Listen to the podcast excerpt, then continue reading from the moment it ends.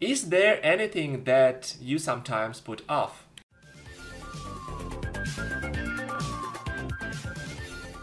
Hi everyone! Hi. Today we are going to have some practice with the verbs to put and to take. We are going to ask each other a few questions and answer them. As always, you can read the text in the PDF, which you can find in the description. Follow our podcasts on Yandex Music and iTunes. For more new dialogues, subscribe to our channel. As a rule, we use the verbs when we put something on and then take it off, speaking of clothes.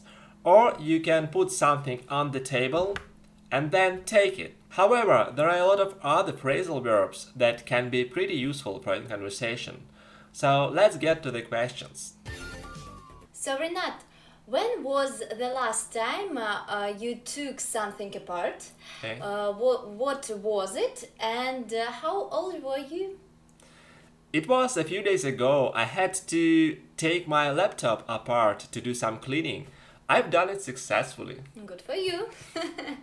when did you last have to take back something uh, you had said? I can hardly remember a situation like that. I think it was long time ago. Okay. Have you ever taken something back to a shop? What was it and why? Yes, I have. Last year, I bought a coffee machine that didn't work well. I had to take it back to the shop within two weeks. I did so, and they gave me another one by warranty. I was absolutely happy. Oh, I can imagine. can you tell us a time when you had to take on uh, new responsibilities uh, in your job or family? Yeah, I usually take on new responsibilities when my boss is on holiday. Oh, okay. Yes. yes. I am always taking over while he's away, you know? Yeah, I know. Okay. What was the last hobby you took up? The last hobby I took up was learning languages. Oh, okay. Yeah, I still keep learning them. It's really interesting for me. Okay. When were you last taken out? By who? I'm a guy, so I'm supposed to take someone out, you know? Okay. Yeah, the last girl I took out was you, of course. Okay. Do you take after anyone else in your family? Yeah, I think I took pretty much after my grandfather. Oh, yeah. Yeah, our characters are so similar sometimes. What do you think? Yeah, I think so. Right. When did you last uh, have a takeaway? Uh, what did you have? My last takeaway was burgers with fries in some restaurant. I think it's very convenient to take food away when you don't have enough time. Oh, okay. When you were a child, uh, was uh, anything ever taken away from you? What was it and why? I remember mom was taking my video games away when I played too much, Oh, yeah. but it was not so often. Okay.